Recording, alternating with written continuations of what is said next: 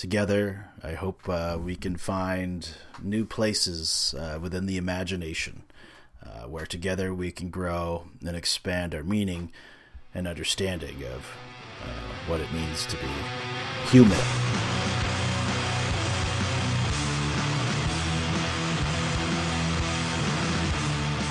Hello, my name is Stephen Aaron Dinehart. Welcome to the Giant Lands podcast with your host, Andrew Spawn. That's me. so, yeah, we got a lot of stuff we can talk about. This is going to be exciting. No, I'm thrilled. I'm sort of intimidated, but I'm thrilled. There's so much, man. It's like basically your your life's work is kind of accumulated to this moment where it's like you know, it's it's like Katamari Damacy almost. Like you've been rolling up projects over the years and now you're ready to take on some like big dreams. So it's pretty awesome. Yeah, it's uh, it's odd. I tell people it's one of those things, and I guess this is where you want to be as an entrepreneur. Um, it's something I have to do. Um, I almost like have no choice in the matter because all these things have brought me to this moment where somehow this is what I'm doing. somehow this is what I'm doing. But yeah, you've you've put a lot of work into it, and you've found a lot of of awesome collaborators out there uh, on the creative team. Can you uh, go into that a little bit? Yeah, sure. Yeah, I'm. Um, gosh, I mean, I, I really uh, want to start the story all the way back to just after I left Evermore Park, and you know, was pr- frankly pretty in the dumps. The same way after you leave any job, mm-hmm. and I, mm-hmm. I won't go into that. But um, uh, one day I saw a tweet from my uh, uh, friend and associate, this guy Matt Forbeck, and you know I know Matt. Gosh, I don't even know when I met Matt. Really, I think he's probably like through the International Game Developers Association. I don't really know. He's just one of those guys that's always been around. So I just sort of think of him as my associate friend, and uh, uh, it ends up he's sort of big time and uh, like writes like hit Halo novels and all this stuff. But um, yeah, I saw this tweet from him that he was at this thing called GaryCon, and uh, I had only recently moved back to Wisconsin and thought, ah, well, let's go check that out. So I uh, got my son into the car and we drove down to Lake Geneva, which isn't too far from where we live now, and um, I walked into this space and I saw all these Gamma World posters, and I just really it, Gamma World makes me emotional. So um, I wouldn't have expected it to be that big of a, an emotional thing. Like, did you encounter it? It, you know, early in your teens or something like that, where it was like an impressionable age. No, I was way earlier. So I started wow. playing D and D like I mean, really prior to the third grade, but I think the third grade was Dang. when I was like carrying around Dungeons and Dragon books, Dragons books, and um, you know, one of my friends, you know, and he reminds me still. So the first day we met on the bus to an after-school program uh, in the third grade, um, the first thing I said to him is, "Hey, so do you play D and D?" and that sort of started it off for us. Uh, I grew up uh, with a brother that was about 10 years older than me. Somehow they were into this stuff. And uh, when I was very little, I'm talking like kindergarten, I used to hide out like under tables in the closet wherever I could just so I could be close to him and his friends playing D&D. Oh my god, dude, that is adorable. That's the cutest like flashback I've ever heard of. And they'd get really upset and kick me out, so I would try to like get a better hiding spot. And I just wanted and I just wanted to hear the stories. Like I was so excited um, to hear these adventures they went on. And um, so yeah, you know, I don't think I ever played actually with my older brother. Um, but it's something I started doing on my own, I guess. I mean, I couldn't tell you how I got my first books or anything like that. I just kind of had them, as I recall. And, uh, you know, maybe it was a special one or something. And I'm, you know, not going to elaborate on that because honestly, I have no recollection. Um, and, uh, but I do recall, you know, very early on creating adventures uh, in TSR worlds you know, whether it's Dungeons and Dragons or Star Frontiers. Um, I think that's probably all I really knew until, you know, the late 80s uh, when I became familiar with Gamma World. Gamma World is what was framed in the past as science fantasy.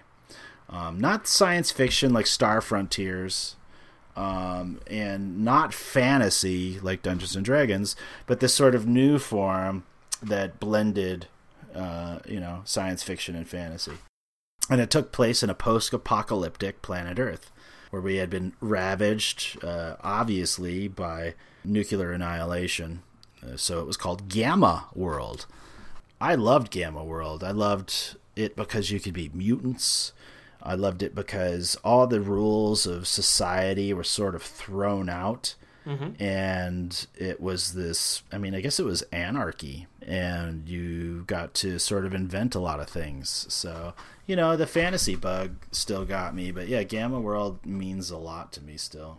I wonder if Gamma World had some inspiration on Adventure Time because it's sort of a similar, like it's way in the future after some you know dark apocalyptic event where people are just kind of rebuilding and doing kind of whatever they want to and there aren't really laws to stop you from doing stuff and there's you know mutants and weird bizarre creatures and it's it's a really cool setting that's pretty unique and yeah obviously gamma world was was a huge pioneer there. Gosh, I can't think of that. I can't think of that guy's name. No, I love Adventure Time. So Pendleton think, Ward. Yeah, Pendleton Ward. Yeah. I mean, I, I, always heard the myth, or you know, that uh, apparently it's inspired by his uh, Dungeons and Dragons adventure, adventures. Right. Yeah, you get that vibe from the show a lot. That it's about you know like a, a questing group and like this just kind of oddball creative adventure. So it fits in really well with that that theory at least that that Gamma World had some kind of influence there because you know it's it's like a coloring book version of like the Mad Max universe. you know, it's like way happier and upbeat, but there's some dark stuff that's gone on there. Oh yeah, and that's and that was what was cool about Gamma World. It wasn't predictable, I guess is what I'm looking for. So yeah, you you could find a field of fluffy, you know, mutant fairies that are pouring pure love on you. or nice. you know you but you could take two steps in the wrong direction and and, and end up in some you know mutant swamp you know uh, surrounded with uh, plants that are trying to eat you um, and it was acceptable in that world uh, actually i mean to sort of get back to the the story i was trying to tell and maybe i get too into story when i'm sitting here in front of this mic which i wish was getting better levels um, i guess this is a podcast so this is what you do but oh yeah it's just total spitballing. Yeah, as long as you're talking about something you're passionate about, you don't have to be eloquent whatsoever. Right. So so I was I was at GaryCon, and admittedly we totally crashed it. Right. So we drove down to GaryCon. Um, and I wasn't even sure really what it was, but I walked in. There were all these big Gamma World posters hanging, so immediately that made me cheesed. And you know, I had people take pictures of me in front of these Gamma World things, and uh, they were sort of starting to take it down. We'd arrived so late in the day, but there was this one room, and it was uh, like Legends of Wargaming, and had this really cool image of Gary Gygax as like uh, Michael the Archangel, kind of like coming down to to kill a demon. And I was like, yes! Was so awesome. yeah, I was so excited, and I walked in there and uh, they had there was this there's this independent film that came out recently called The Secrets of Blackmoor, and they had this uh, setup at a table there all about the work of Dave Arneson uh, relative to Dungeons and Dragons uh, because you know I mean I, I, like that there's someone out there championing him, but um, you know if you look at the early D and D, it's all Gygax and Arneson, right? Mm-hmm. And um, yeah, so I I don't know I got to touch Dave's dice. I actually like picked them up, and then I realized I was holding Dave's dice in an exhibit, and there was no one around. I felt like a terrible person, so I so I so I put them down after sure enough after after I took a photo, and um, uh, you know it made me I just was extremely emotional. So there's something really deep. So I had this I had this sense of coming home, uh, especially. Mm you know, growing up loving RPGs and then somehow getting into making games, video games, um, and then those spiraling into these theme parks. And the last theme park I did was basically trying to be a live action D and D. Uh, it it all just came like full circle for me. Um, so I don't know, maybe a month or two after that, you know, uh, admittedly via Facebook, and I've admitted, you know, admittedly, I'm saying admittedly a lot. Um, uh, um, I would join some like Gamma World group on Facebook and just loved seeing people geek out. And I was just, you know, excited about it. It was fun. And, uh, you know, looking to do my next thing, but at that that point, not really sure probably what it was. Mm-hmm. And uh, there was this one guy named Kim Eastland um, who was making all these posts, and I was like, "What is up? These these are way too good. You really should stop posting this content and figure out how to publish it." Um, and then I looked him up, and sure enough, he was a TSR guy um, wow. that had worked on Gamma World, and uh, I started soliciting him to work on a new project, and uh, he said the only way I'm going to get involved is if you get Jim involved. Uh, this is this guy, uh, James M. Ward.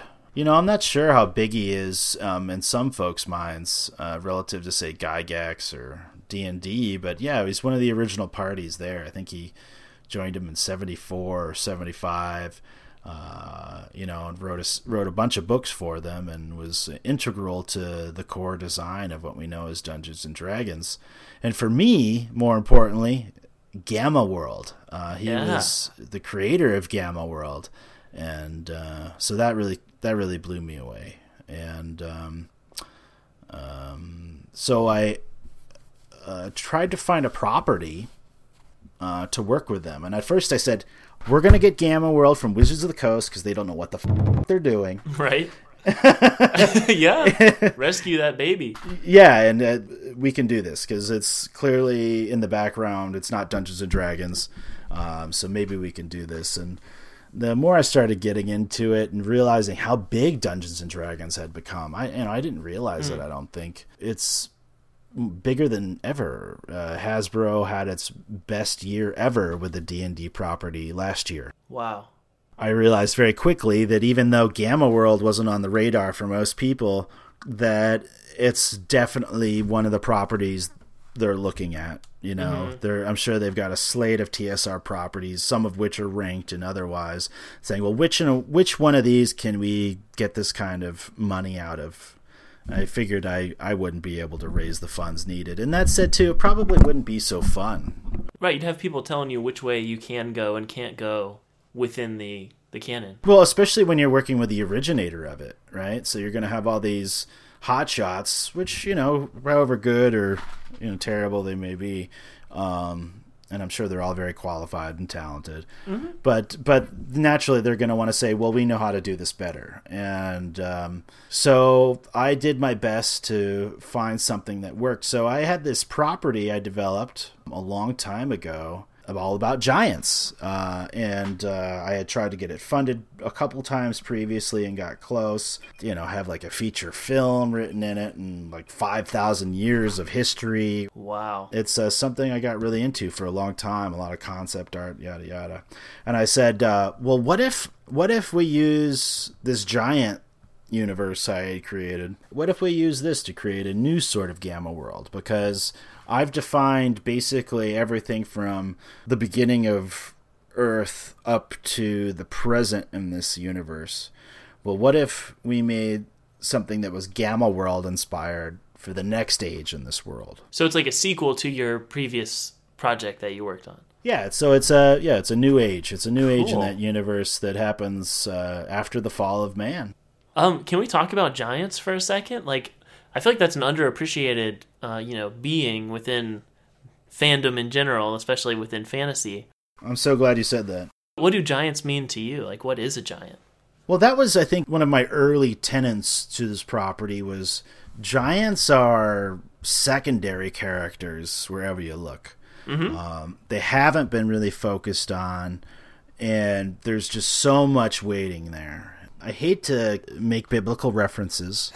I was about uh, to. yeah. But uh, yeah, that's uh, that's where a lot of this stuff came from. Um, you know, there was this book I got as a kid that was called Giants by David Larkin. You know, you ever seen Gnomes? The book Gnomes? I think so. It sounds familiar. That's a lot more popular. So it's almost like a, a Dungeons and Dragons style character DM kind of manual for just the creatures known as gnomes. and it goes through their habits and their lifestyle and their measurements and their clothing and all this jazz. Mm-hmm. So so Giants was sort of similar, and so I don't know. My parents gave me this book very early in my life, and uh, it was it was something I held, held very near and dear. So that's probably where most of the fantasy comes from for me. Cool. Yeah, and, and researching it uh, because I was raised in a Catholic household. I used to read the Bible for fun. Oh, yeah. Uh, you know, and uh, there's this idea that when the Israelites left Egypt, they attempted to go into the land of Canaan. And Moses sent a couple of spies into Canaan. And when they came back, they said they're men that are so large that we seem as grasshoppers to them. This is sort of where the story of David and Goliath comes from. So Goliath was a Phoenician, right? Mm-hmm. And and Phoenicians are descendants of the giants. Is the idea there? They sort of these these half breeds. And so yeah, that's where a lot of the stuff began for me. That's really cool because I was similarly. I always thought that was a really cool part that wasn't very, you know, played up in the Bible. I'm like, man, if if they needed to make like new Bible posters to get the you know the kids who are leaving Sunday school to like keep staying with you know their religion or whatever, like put some sweet giants on there. Like there, there's really cool creatures in there, and you're just not like showcasing them. Like I don't know wh- why they're not highlighted more because they are really interesting creature. I guess they're not really spoken about too much in detail in the Bible, but they're cool. Well, in, in our Bible, it ends up so the book of Enoch is all about giants. Um, that was removed from the Bible in something like the ninth century by some Ethiopian council. Wow. And there's there's a really cool game um, called I think Metreon. Uh, it was a PS3 game, I want to say, done by uh, a Japanese developer in recent years that all focused on the Book of Enoch. Wow. Apparently, there was a Book of Giants in the Bible. Well, dang. Yeah, so that's I mean that's sort of the premise of the whole universe. Really, is uh, you know what if history was a lie? What if all this garbage were fed, uh, mostly over the past two thousand years, is Uh-huh. basic basically a sort of a fiction um, created by those in control. So, so what happens when that fiction disappears and uh, we're able to sort of redefine it? So in uh, in Giant Lands, um, the Fifth Age is really what it is, but we don't call it the Fifth Age. We just call it Giant Lands. Mhm. The idea is the Earth has risen against mankind uh, for basically her decimation, and uh, you know through cataclysmic events, uh, thrown everything into turmoil. And uh, the giants rise again, and we also have some new visitors that show up from other places and uh, things start getting crazy and you're sort of tasked as a player not only uh, to try to help heal the earth and to bring things into balance but to sort of make sense of it all and uh, create a new world Wow, man, that, that sounds awesome. It's got a lot of really cool g- ingredients going in there, and, and we've all got different things to contribute, just like forming an RPG party. So you might have some extra shekels laying around you could contribute to the Patreon or. Oh, Patreon, sorry. Or if you've got extra time, you could give this podcast a review where you get your podcast from. That always helps, especially with a, a new show like this. Or just, you know, send your positive energy, uh, you know, towards Steven and towards the project. Like, we all want this to happen, I think. So let's let's work together and get it done. Absolutely. At the end of the day, you know, I mean, money doesn't do it. That's something I've, I've learned a lot in recent years. Money doesn't do it. You know, uh, what does it is the passion, uh, the people. You know, like you said, coming together as a team. So uh, just sharing things and getting engaged, uh, becoming a part of you know, this this sort of sculpture that's evolving over time is more powerful than you might think.